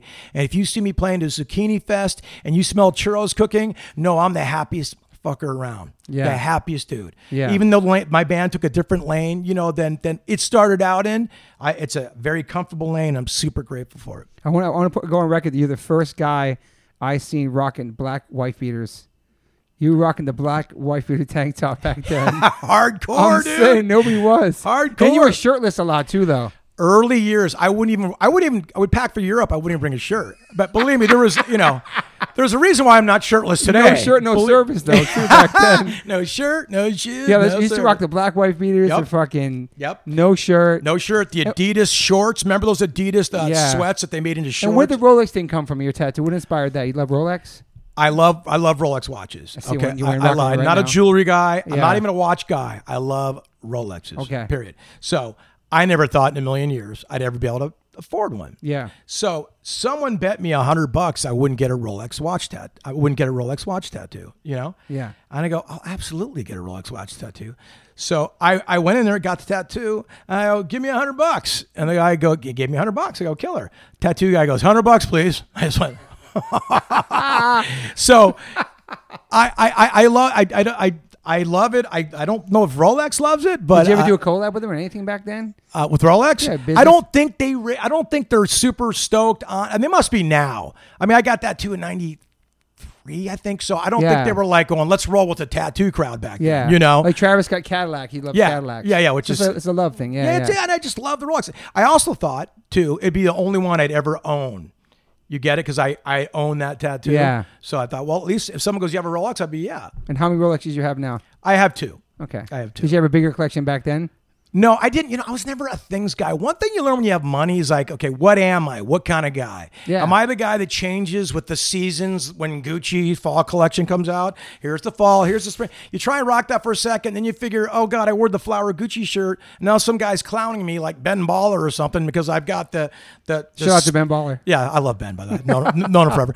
I, I've got the spring collection 2008 on, and he'd be the guy that'd call me on it. You know what I mean? It's Yeah. like, okay, I don't want to play that game. And then I got a Mercedes and lower with low pros. I got everything, and I, I didn't didn't really. you going like- through different things, trying different things? I was trying. I, I was when you first get money, this is what rich people do. I, That's what I'm supposed to do. You know. Luckily, I did buy a house. That was one smart thing I did. Yeah. But then I then I think I don't need stuff. I went back to the Dickies and house shoes and Hell yeah. and and, and, you know shirt and, and V V-necks and Yeah. I do like a nice watch and I, I and I that but that's it. Never been a jewelry guy. Never never got the chains or anything like that. And you I think you rocked V-necks back in the day too. I've always rocked V-necks. before I'm people, talking before, high school. before people rocking V-necks too. Oh, always been the V-neck guy. yeah, always V-necks and the tank tops, man. It was just for some reason, dude. I was young and good looking once, man. Believe it. oh yeah, I got that written down here too. We have so much talk, but you got 1998 sexiest rock star for People magazine. I don't want to brag. You ha- do you have that framed? I, I don't want to brag. is that framed in your crib anywhere? I, I, I, I do not. You know what? You know what? I'm not look at me guy. If you walked into my house, you wouldn't know I lived there. Okay. You know. I love that. Um, I'm I'm grateful. I mean, it, it was a fun thing to do. I took a lot of shit from everybody for that. But when someone calls you up and go, "Hey, man, do you want to be People Magazine?" You say no. I mean, Dude, this is that's a promotional business. You know. Um, it is deal. funny to say 98. Though I was like, I'm People Magazine sexiest guy in 1975. you know what I mean? Well, the thing is, dude, if you hang your hat on that, this is where it gets dangerous. You start feeling yourself. Well, go sexy guy. Look at the look at the. But a, a career has never been wow you're still so sexy it doesn't it doesn't you- Yeah. you, can't ride that it was fun to do and, and people were kind it was grateful and people liked it and fans liked it and it was fun i took a lot of shit from everybody and not, my band destroyed me um, but it's not something you can hang your hat on in a career. It's Yeah. a part of my history, fun thing, and you move on. I mean, look, I did candies ads, you know. Yeah. I've done all sorts of well documented, you know, things that are, you know, they're questionable. But still, With your ass hanging out in the candies ad, you know what I'm saying? Maybe but uh, it's but that's when it's I good. To don't have know how I don't know how hardcore that is, bro. a, that's when it's good to have a lady to keep you in check, though. Yeah, A yeah. lady that really knows you. Well, she's also like, go get the go get that bag, dude. you know what I mean? She's like, you exactly. kidding me? She'll I mean, tell you if it's corny or not. She'll be straight up and tell you. You know what I Oh, mean? she will tell me, and I'll still do it because that's just me. You know what I mean? She'll check me, but I'll still do it. She's smarter cooler than I am for sure. Um, so how, so you guys toured on that Floored record for a while. So so fly time. Fly hits, and you go on that tour on that for a long time. Yeah, and it was funny. The first real tour we did uh, was the Warped Tour. That was like the first real. Yeah. This tour lasts a while. We've got a we've got our own bus. That's ninety seven. Yeah, '97 Warped Tour. It's legit, and all these great bands were on it. So that was the first. That's when the ride started taking off. And I was telling you earlier, Kevin Lyman does not play. You know, we were No. we were we weren't on a stage. There's like four stages on the Warped Tour. We were on the stage that drives to the venue. It was on the back of a Flatbed. flatbed truck. Yeah. So I think we were playing on a on a um a lineup with a Pulp Fiction cover band. They did like Link Wray covers Sick. and some other things. We have Flies like number five in the country. Our record's gone platinum, and we're on the drive up truck playing at twelve thirty every morning on the Warped Tour. Now for me it was great because I got to see every band. But I had Yeah. kids come up to me going, "When you gonna play, man? We're excited to see it." I go, "We played eight hours ago, bro." You know. And so I went to Kevin. I go, Kevin, listen, this isn't for me. I promise you, I understand the ethos. I get it. It's punk rock. You got to pay your dues. So I'm just getting a lot of fans that are just going, hey, man, I wish you could would have played later. We came to see you. And is there any way to move up to the third stage that doesn't have wheels on it? you know? An actual stage. right. right, Maybe a stage. Yeah. And he went, no, you got to earn your dues. And I've never respected a man more in that moment because that wasn't going to move the needle at all. You know, because that would have been the time. Yeah, we'll move you to the third stage. We were in asking to go to the first or second stage. You know, just you know, no, he's just said no. You got to pay. This is what it's about. It's how we roll, and that's why that tour lasted. You know, thirty years. And I, I seen you guys play on the flatbed trucks, and it was thousands of people watching. It was crazy. Yeah, we still, were- still had great shows. Yeah, we were grateful to people that came over, and they, Yeah. they did find us, and you know, by word of mouth, people knew that it was happening early, and, and it was great. So it worked out to be great. Best tour I've ever been on for sure. I know you know yeah, that. yeah. That's what uh, will.i.am said a couple weeks ago. I had him on talking about that, like really learning how to be a touring band and dealing with different audiences, winning crowds over all that. for Yeah, sure. it definitely, definitely, especially coming from a hip hop vibe, you know. Mm-hmm. And I was so great about. I mean, just look look at the history and the pedigree of that that that Warped Tour did. I mean, gave Eminem his first start, Limp Bizkit's Yeah. first start. I mean, Kid Rock. I mean, well, no matter what you feel about these people, I mean, they. Katy Perry. Katy Perry, exactly. Yeah. So, but I remember watching Hepcat every day. Oh, and yeah, going, this is the on there. greatest band, and those are the two of the coolest dudes I've ever seen. And I just, I had so much fun because you know, we were on MTV. I just my dream. That was, that was my dream come true, coming true in real time. Yeah, Alkaholiks were on there. Sick of It All, Descendents, Face to Face, Blink, Social D, we both love. Yes. Reel Big Fish, The Vandals, Limp Bizkit, Bosstones. Boss Tones were amazing. Bo- Boss. Tones, because the Great impression that I get was cracking too. That's right, That was starting to hit hard. And Dicky's like, "Well, we're on the charts too, dude." it was so funny. and you remember everybody He's the wanted greatest, man. He's the nicest, greatest, most wonderful. Great fucking band, man. What what a great ambassador for Boston punk rock, Yeah. hardcore, ska, everything he did. Agreed. He's a wise man. He's Yeah. a very wise man. Yeah. Do you remember on that tour that everybody wanted one of those social D jackets? Remember the uh, Yeah, the uh, work Dickie jacket. the Dickies jacket, everybody, and they were like So- two hundred bucks, and we're like, man, man, can you swing us one? And then Mike lost some money to me in CeeLo. I think he lost like you know, um, like like four hundred bucks to me, but he gave me one of those jackets instead, and I go, I'll take it. Yeah, Fair totally. deal, fair deal. Yeah, all the bands played CeeLo every night. And what, Mark's talking about is that on the Warped Tour, you don't know what time you're going to play. Doesn't matter how many records you sold, what stage you're on. Every morning around 10 or 11, you get your schedule. So you can't tell friends what time. You tell your friends, get there early next. I don't know what time I'm going to play. It doesn't matter who you are. And Kevin's stuck by that for every band, Kid Rock, everybody, man. And it's cool because even like Rancid, I mean, Yeah. yeah, yeah, yeah, played Pe- first Pe- sometimes. Pennywise, you know, it's like it was a luck of the draw, and, and NOFX. I mean, these guys that absolutely paid your dues. You think a couple years later they could have said, Kevin, listen, we're not going on any earlier than 6 p.m. And they didn't, to their credit. Everybody understood the attitude and vibe of that. And if you Yeah. didn't, you were quickly off the tour. Yeah, I remember Sum 41 was getting paid like uh, uh, not not that much money. They're on the flatbed truck and they shit a, that huge song on the fucking radio. Yep. and thousands of people watching and like yeah you kind, of learn how to hold your own out there you know Without a doubt. It cost us money to go on the Warped Tour with a platinum record and a top 10 single. Wow. he gave us 100 bucks because we, we had made our deal like six months before that. We were just so, we don't care what it, we just want to be on the Warped Tour, you know, before Fly was even released. Uh, Yeah. So we, I, I think we would get 100 bucks a night, you know. but then after that tour coming off the what, what were shows like for you how big were they It was crazy. Then, then you know, we, we hooked up with Smash Mouth, who was doing a similar thing at the time. Yeah, Walk on the Sun and Fly were competing for one and two on every genre Wow. of music. It was really fun to be a part of with those guys as well. And then we stepped up to 930 clubs, the Irving Plazas of the world, the Metros. Sick. You know, we came back here and played the the Palace. I'm not sure what they call it anymore. Um, but uh, and that was just amazing because that was a venue I saw Depeche Mode and all these bands is growing up. yeah. Yeah, I know. It had the Dean Martin, you know, stairway, and, I, Yeah. and, and that's when my mom and dad came. We're like, this is really happening. I'm so excited. It was just very, very cool. a tour, a tour was really fun, man. That's Yeah. awesome man And then we uh, we took that to summer, did a bunch of, like one-offs and radio shows, and then we we uh, hooked up with Goldfinger and Save Ferris in uh, in, Okay. in '98 and went out with those guys. Goldfinger okay and that, that'd be 98 and that's before 1459 Yeah, that was before 1459. That was uh, we were riding out. We were riding. Uh, we're riding the wave a little bit, you know. Yeah. And people were very quick to say, "Hey, Sugar Ray, thanks for playing. One hit wonders." Uh, and and by the way, rightfully so, because you know, Fly was the. Uh, what's up, bro? How you doing? It's Mark that's my son Max He's Ray's right. You can tell. Nice to Um, meet you, Max. Uh, Fly was the anomaly on that record, so people Yeah. were quick to say, "Hey, uh, there's a one-hit wonder cruise ship waiting for you guys. It's got Kajagoogoo on it. It's got the Proclaimers. Everybody you want, go so, hang that- with so them." that's a lot of pressure It was, but we, it is because it happened so quickly. Yeah. Like here we are in the summer on the Warped Tour. going, This is brand new. Oh my god, this is killer. And then February was like, thanks for playing. It's over. You know, and we hadn't released another record yet. People were Yeah. so, but in but Fly was out crushing Fly, Fly was Fly, Fly was going through its mode. He was coming down now. I mean, it was crushing for like seven months. It went through every genre. They played Fly on BET. Wow BET. And That's so amazing it was amazing. So it went started off an alternative and then went to like Hot AC, and then went to AAA, and I was damn near on Christian radio. You know what I mean? It just it, it did everything and went everywhere. It was setting records. It was it, people didn't know what to do with it. It was so in demand. It was amazing. So we were the perfect candidates to be one hit wonders. Perfect. Yeah. Because like I said, it was the anomaly on the record. Didn't sound like anything else. Um, we weren't the most talented band in the world. I think people saw that when they saw us live. A lot of smoke and mirrors going on. So I, I, I think the odds were heavily. I would have bet against us, and I did. That's why I named the record next one 1459. Yeah, I love that. Um, that came out in 19, 1999, and that went quadruple platinum with Someday Every Morning Falls Apart. Three bangers. Yeah, Three man. fucking bangers on that, dude. You, you, you know, Were they bigger than Fly? uh, every morning was bigger than Fly. Wow, every man. morning went to number Every one. morning, Yeah. that's so good, so man. grateful. Again, my drummer came up with that one. Okay. uh, in a different voice, and I'm like, oh, that's killer. But he goes to me, this is the verse.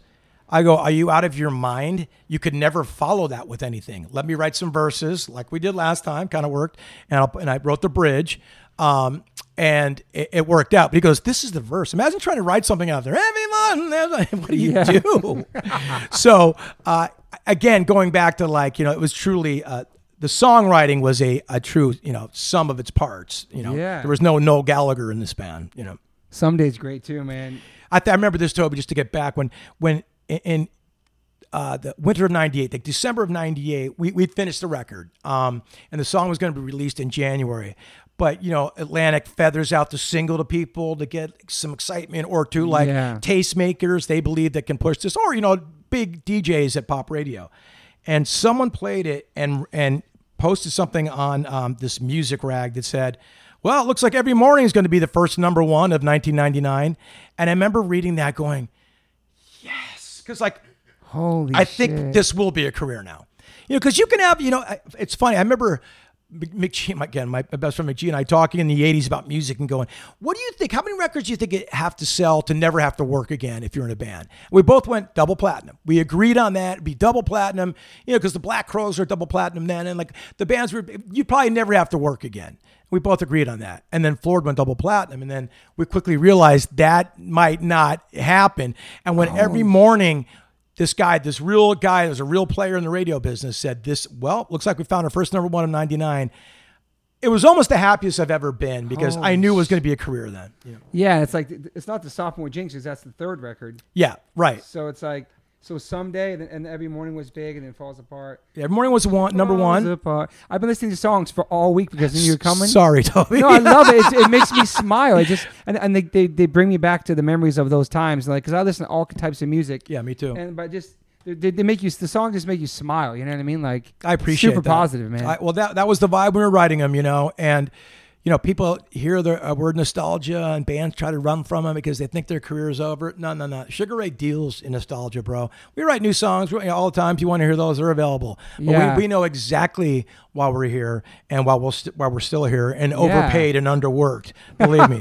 uh, so you're going to hear them like you you, you want to hear them, and if we can put a smile on your face, Toby Morse, we, we've we've done our job. You- you- yeah, definitely. Um, so you guys toured on that record. Was that that was a big one That was a big one. We did a lot of touring on that. Uh, First tour was with Everlast uh, on that one. on a solo record? Everlast. so- Wow, great record. And he came out with what it's like. uh, And he was another guy that people were like, thanks for playing Everlast. You know, oh, Everlast is writing acoustic songs now. Good luck with that. And we, I- we all thought Killed that. it, man. And destroyed. And it was fun to be a part of that because Everlast is part of the family, you know, Great having record. worked with Lethal and all that, kn- Yeah. known him forever.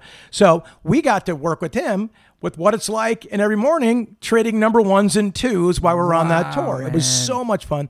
And a band called the Two Skinny Jays opened up. I know that us. name, remember that They're name. from Jer- they're from New York, Jersey area. They come out they came out like astronaut costumes and were they were kind of a, a, novelty thing, but wrote really great songs. It's a shame they never got beyond the novelty, but they. Uh, that's that what name. happens when you wear astronaut suits and you know and astronaut helmets out there.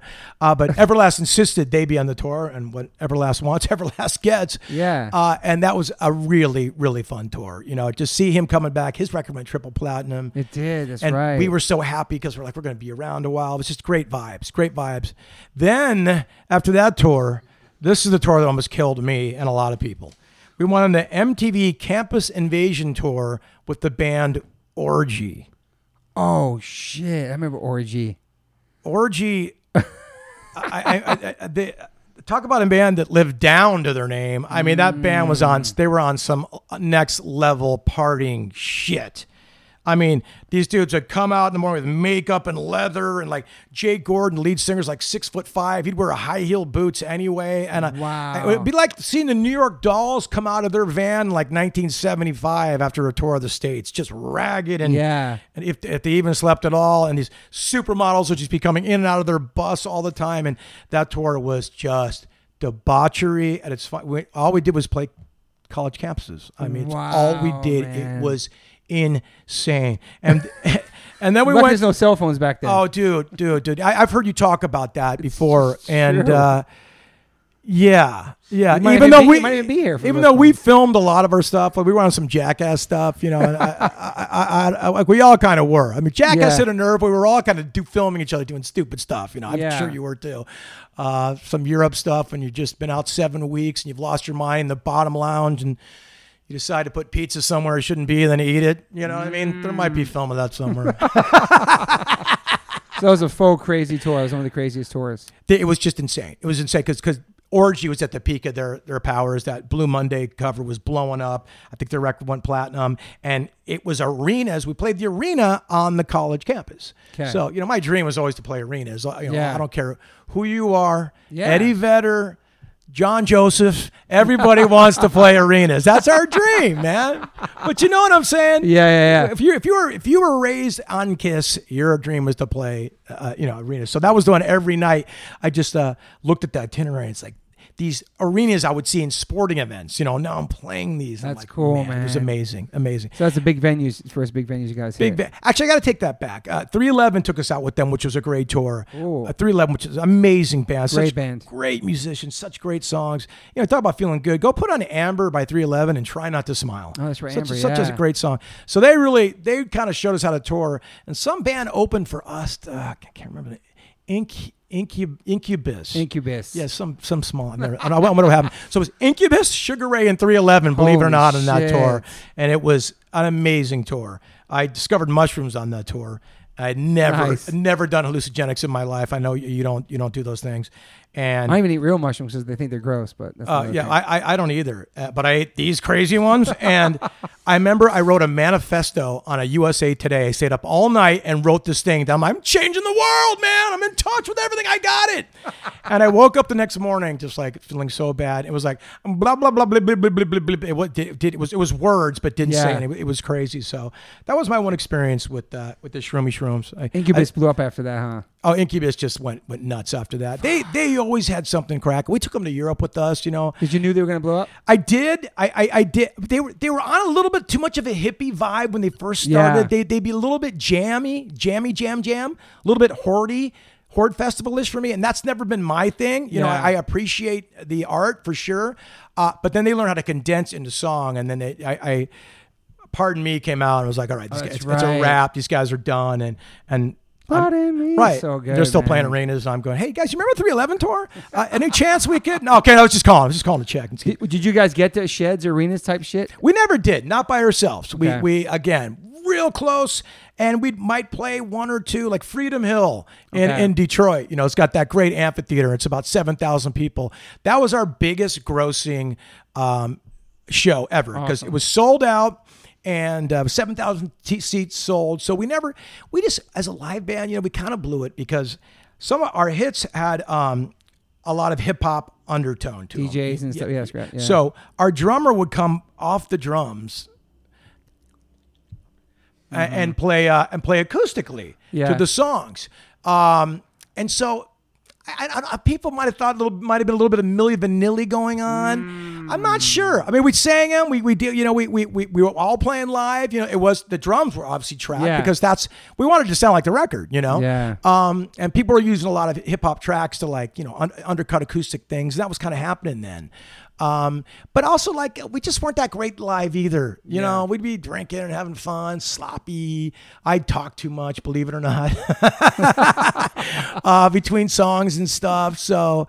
Yeah, I mean, I understand why we never became that giant live act. I hope people come now and have fun and, and like enjoy the show. Yeah. and that's what we're about now.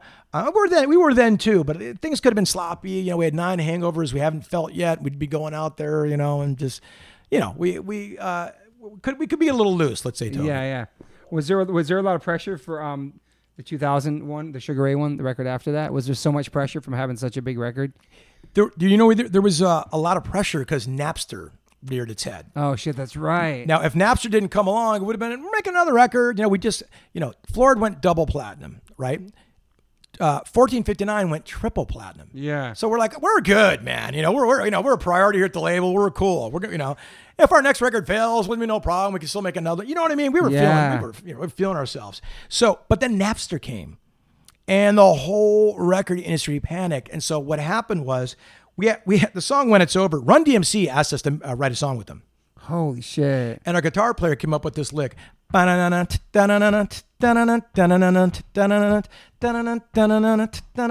Became when it's over, you know? Wow. And I go, no, no, no, we're not giving that to Run DMC. And we're keeping that one for ourselves. So I, I knew we had that for the self-titled. And I go, this this sounds like a hit to me. It, Yeah. sa- it feels like the other ones felt. Yeah. So I felt pretty strong about it, but it was it was a little bit rushed because we were feeling the pressure of getting product out because the labels could see what was coming. Yeah. And then the final, re- the next record, In Pursuit of Leisure, after that was completely written under those panic terms. We need a record out immediately, blah, blah, blah, blah. And Yeah. it, it was the songs half done, not ready to go. So Yeah, so when it's over was big, and that record charted number six on Billboard. yeah, once it, was our biggest charting record. It went. It, Wow. it did eventually go platinum, which is great. When it's over was another top ten song. Uh, we got to play. Check this out. We got to play the finals, of the NBA finals. Shout out to my Lakers. Wow. NBA finals. Lakers were playing Philly, Game Five. Okay, and beyond uh, Destiny's Child had played the night before, and one of the girls wore a Lakers jersey, and one of them wore a Sixers jersey, just to be nonpartisan. And hey, we're Destiny's Child. Booed mercilessly by the Philly crowd. Holy Booed shit. mercilessly. Now, I thank the LA Lakers in my on the uh, liner notes for this record coming out. Okay. the self-titled one. Um, AM radio is calling all day, going Sugar Ray. They're LA fans. They're Laker fans. Let's boo the living s out of them. And and we're going in there to play halftime. Lakers are up by 18 at this point, and we're about to play a song called "When It's Over." Damn, man. Holy shit. And I'll never forget the owner of the Sixers at the time. Man, his name is escaping me. He's like this rah rah dude, uh, really cool guy. Ah, it's, it's killing me. Anyway, the owner of the Sixers at the time. I just saw Iverson in the documentary too. Um, ah, just, I, I was hoping his name would come to me. I, I'm forgive me. Anyway, people at home are screaming at the. No, I was trying to think about what it could be. Uh, I know nothing about basketball. The Jordan doc was sick, though. It was unbelievable, right? Right. Uh, you, Derek, you look up. You got it. Okay. Anyway, he came out before we played. Yeah. And said, "Listen, these guys are personal friends of mine. I invited them here to perform, and I want to. I want you Philly crowd to give them the warm reception they deserve. They came here to perform for you." And he really tempered the whole audience and let us perform. Thank God. That's when it's really over. nice, man. And then the Lakers went on to win. They, they're in Not Philly. Fuck these You know what I mean? Oh, Holy shit! I'm still trying to remember his name. That's a great moment, though. It was a great moment. And so, you know, we find ourselves top 10 record playing, you know, dream come true stuff, playing the halftime of the finals of, you know, the Lakers, who I love dearly. So got to see him in the locker room after just, just crazy stuff, you know, man. And so that was, uh, you know, that was a, a lot of fun to make. Um, Pat, Pat, so Pat Croce, Pat, Pat Croce, Croce. Pat Croce. Got Thank it, you, got it, got Derek. it. Thank. Also, thank you, man. My bad, Pat. You've always been so cool. And so, and so, did you guys tour on that that record for a long time? Yeah, we toured that one pretty hardcore too as well. Now Europe completely forgot about us. Europe, we didn't move any needles in Europe at all. Um, after Fly, you mean? after Fly, yeah, they they turned their back on us. They said, "How dare you?"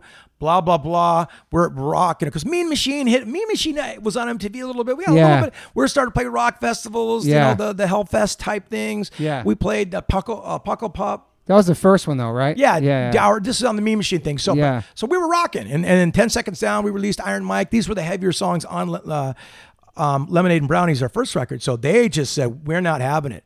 Uh, Japan loved it. Australia loved it. Uh, every morning cracked the top ten in the UK, but we never really got a, a big UK following. So we never we were scheduled to go back and promote the self-titled record. And we landed in Madrid at September 11, 2001. Holy shit. Yep.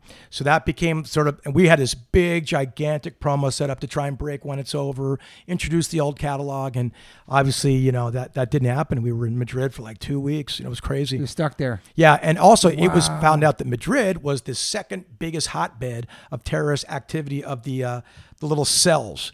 And so we're in Madrid, terrified. shit. But I'll never forget, man. Uh, uh, I shout out to I, it makes me cry. Spanish folks and and the European people coming up and hugging us, going, "We, we got your back." You know, we Wow, love you. It was just sweet. We just though we felt so disconnected and far away, we wanted to be with our family. We just were so bummed we couldn't get home. But we I've never felt more loved by by strangers. And I just you know it's incredible, And, and especially in times like this, there's a lot of humanity out there that still exists, and you have to count on it. It's coming. You know. Yeah, I fuck, wow, I love that. Um, so then, in pursuit pursuit of, uh, of, of leisure, Pursuit of Leisure was a record made that was trying to satisfy. We're trying to follow a sign. trying to make hits. Trying to make hits. We reached out to the Neptunes. Wow. Yeah, and we worked with Pharrell for a day. He came in and gave us a song, and we're like, ah, it's not really us. It was Mm-hmm. like, like here she comes. And it's like, boom, boom, tap, boom, here she comes. I'm like, I, I don't know. I, I Sorry, don't- Fro, we love you. no, Pharrell knows how much I love him. I mean, it's, hard not to love. Incredible, I man. mean, he's incredible. So, but the irony is, I read later in Blink 182, we're saying, you know, we reached out to some other people like Pharrell, and he, he, gave us a song called "Here She Comes." Here she. Comes. I'm like, oh, with some back pocket stuff he had working on it because I thought we were gonna do a ground up song. Yeah. And he's like, this is gonna. I'm giving this to a rock band. That was in his head. I wonder who story. took it. I wonder he took it after I, I, that. it's to to to, hit, to with all due respect, he's written a amazing more So songs. many bangers, So yeah. many songs. That Yeah. that that might not have been his best. It would have been my best effort for sure ever, but it might have not been Pharrell's best. I mean, that's why I kind of think it made the rounds a little bit. Uh, Wow. but so in the pursuit of leisure was us like trying to grasp something new and like Yeah. and Napster now is in full effect. The labels are panicking. CEOs are getting fired. Um, you know. Entire departments are, are going away. There's not as much money. Yeah. Uh, we need. Pro- I remember the president was calling me daily. When's it gonna be done? I need it for the fourth quarter. I mean, I'm like, oh, my, I can't work like this. You know, so stressful. So we, we just barely finished the record. We went back to David Kahne on that one, and he was kind of on some other stuff. He wasn't really like focused on making the best Sugar Ray record we, we could be. So we slammed a cover on there of Joe Jackson. Is she really going out with him to like just get some desperation radio play? Though I love the song. Yeah. You know, um, and it just it just wasn't. It wasn't a complete record, you know. Yeah. It just wasn't, and that's what happens to bands. It happens sometimes, and it signaled the end because bands like Interpol and the Strokes were starting to come on the Come in. scene, and it was like, you know, Sugar Ray, you had a great run, six, seven years. Thanks for playing. Uh, the county fair door is right over there. You know what I mean? and by the way, Smash Mouth will be joining you, so will some other bands. And- but, but, but, but, but you know what I mean? The writing was kind of on the wall there. You have Mr. Bartender though. We have some bartender, but Yeah. like man, another big video, a lot of a lot of money behind it, and it just Did it you wa- feel like it was over? yeah, yeah. I, I felt us being a relevant radio band was over because I, I'm a historian. I'm a three-time rock and roll Jeopardy champion for, I know. I got for a on here. reason, Toby Moore. I got that on here. I'm, I'm, I'm kid- I'm kidding, yeah. But I, I've studied bands. I've watched what happens, and you know, it's kind of like sports. You get a, a short shelf life, but unlike sports, nostalgia is depressing in music. Hmm. And I always say this: in music, you can watch us grow old. Watch the belly start coming down, the titties start hanging. You start losing their hair, whatever you do, it happens to everybody, you know. In sports, once you leave, you leave, and people just have that memory of you. Kind of cool. You Yeah, know what I'm saying? Yeah, man. So that's why the nostalgia is always cool. Yeah, Magic Man, killer. And I, I always say this: if Michael Jordan could be playing in the NBA right now, he'd be playing in the NBA. You're not. I always say this: I, I'm not going to give my uniform back in music. I'm going to keep it until you take it from me. Yeah, you know, I love what we do. Yeah. You know, you kidding me? yeah. So I saw the writing was on the wall in terms of being a relevant recording act then, and that's why I kind of went, "What else is out there?" I'm gonna stop this right here. This is this is part one of the Mark McGrath interview. This episode is three hours and twenty minutes. I'm not in the Joe Rogan level where I could have podcasts that long, though I do like them to be long because if the conversation's flowing, it almost it almost takes upon its own life. And this conversation's incredible. I'm so happy that Mark gave me this time. Great reconnecting with this guy. He's a very humble, honest human. We have so many similarities, and I really appreciate this. And I appreciate you guys listening to this. Uh, part two is insane. Not only is it another hour and a half next week, but I actually added another 25 minutes. I called him up because I forgot to ask him about him and Madonna supposedly dating. It's a great, great episode. Hope you guys check in next week for that. I wanted to split this up because it is very long. Um, Rapaport always told me that an hour and 20, hour and 15 is like long as possible. I disagree with that, as you can tell, because sometimes they just go and they flow. Uh, but one thing he did tell me to do is stay consistent. Once you pick a day, stick with that day because your subscribers look forward to that day. So I picked Monday. I appreciate you guys checking in every Monday, listening to this podcast. It means a lot to me. It's grown very fast over the past year. Like I said, I do it out my kitchen. My man Joe in North Carolina, he does my editing. And uh, I appreciate the support and you guys subscribing and spreading the word about this. It means a lot to me. I have a lot of great guests coming, a lot of great episodes coming out. So stay tuned. And yeah, next week's part two with Mark McGrath.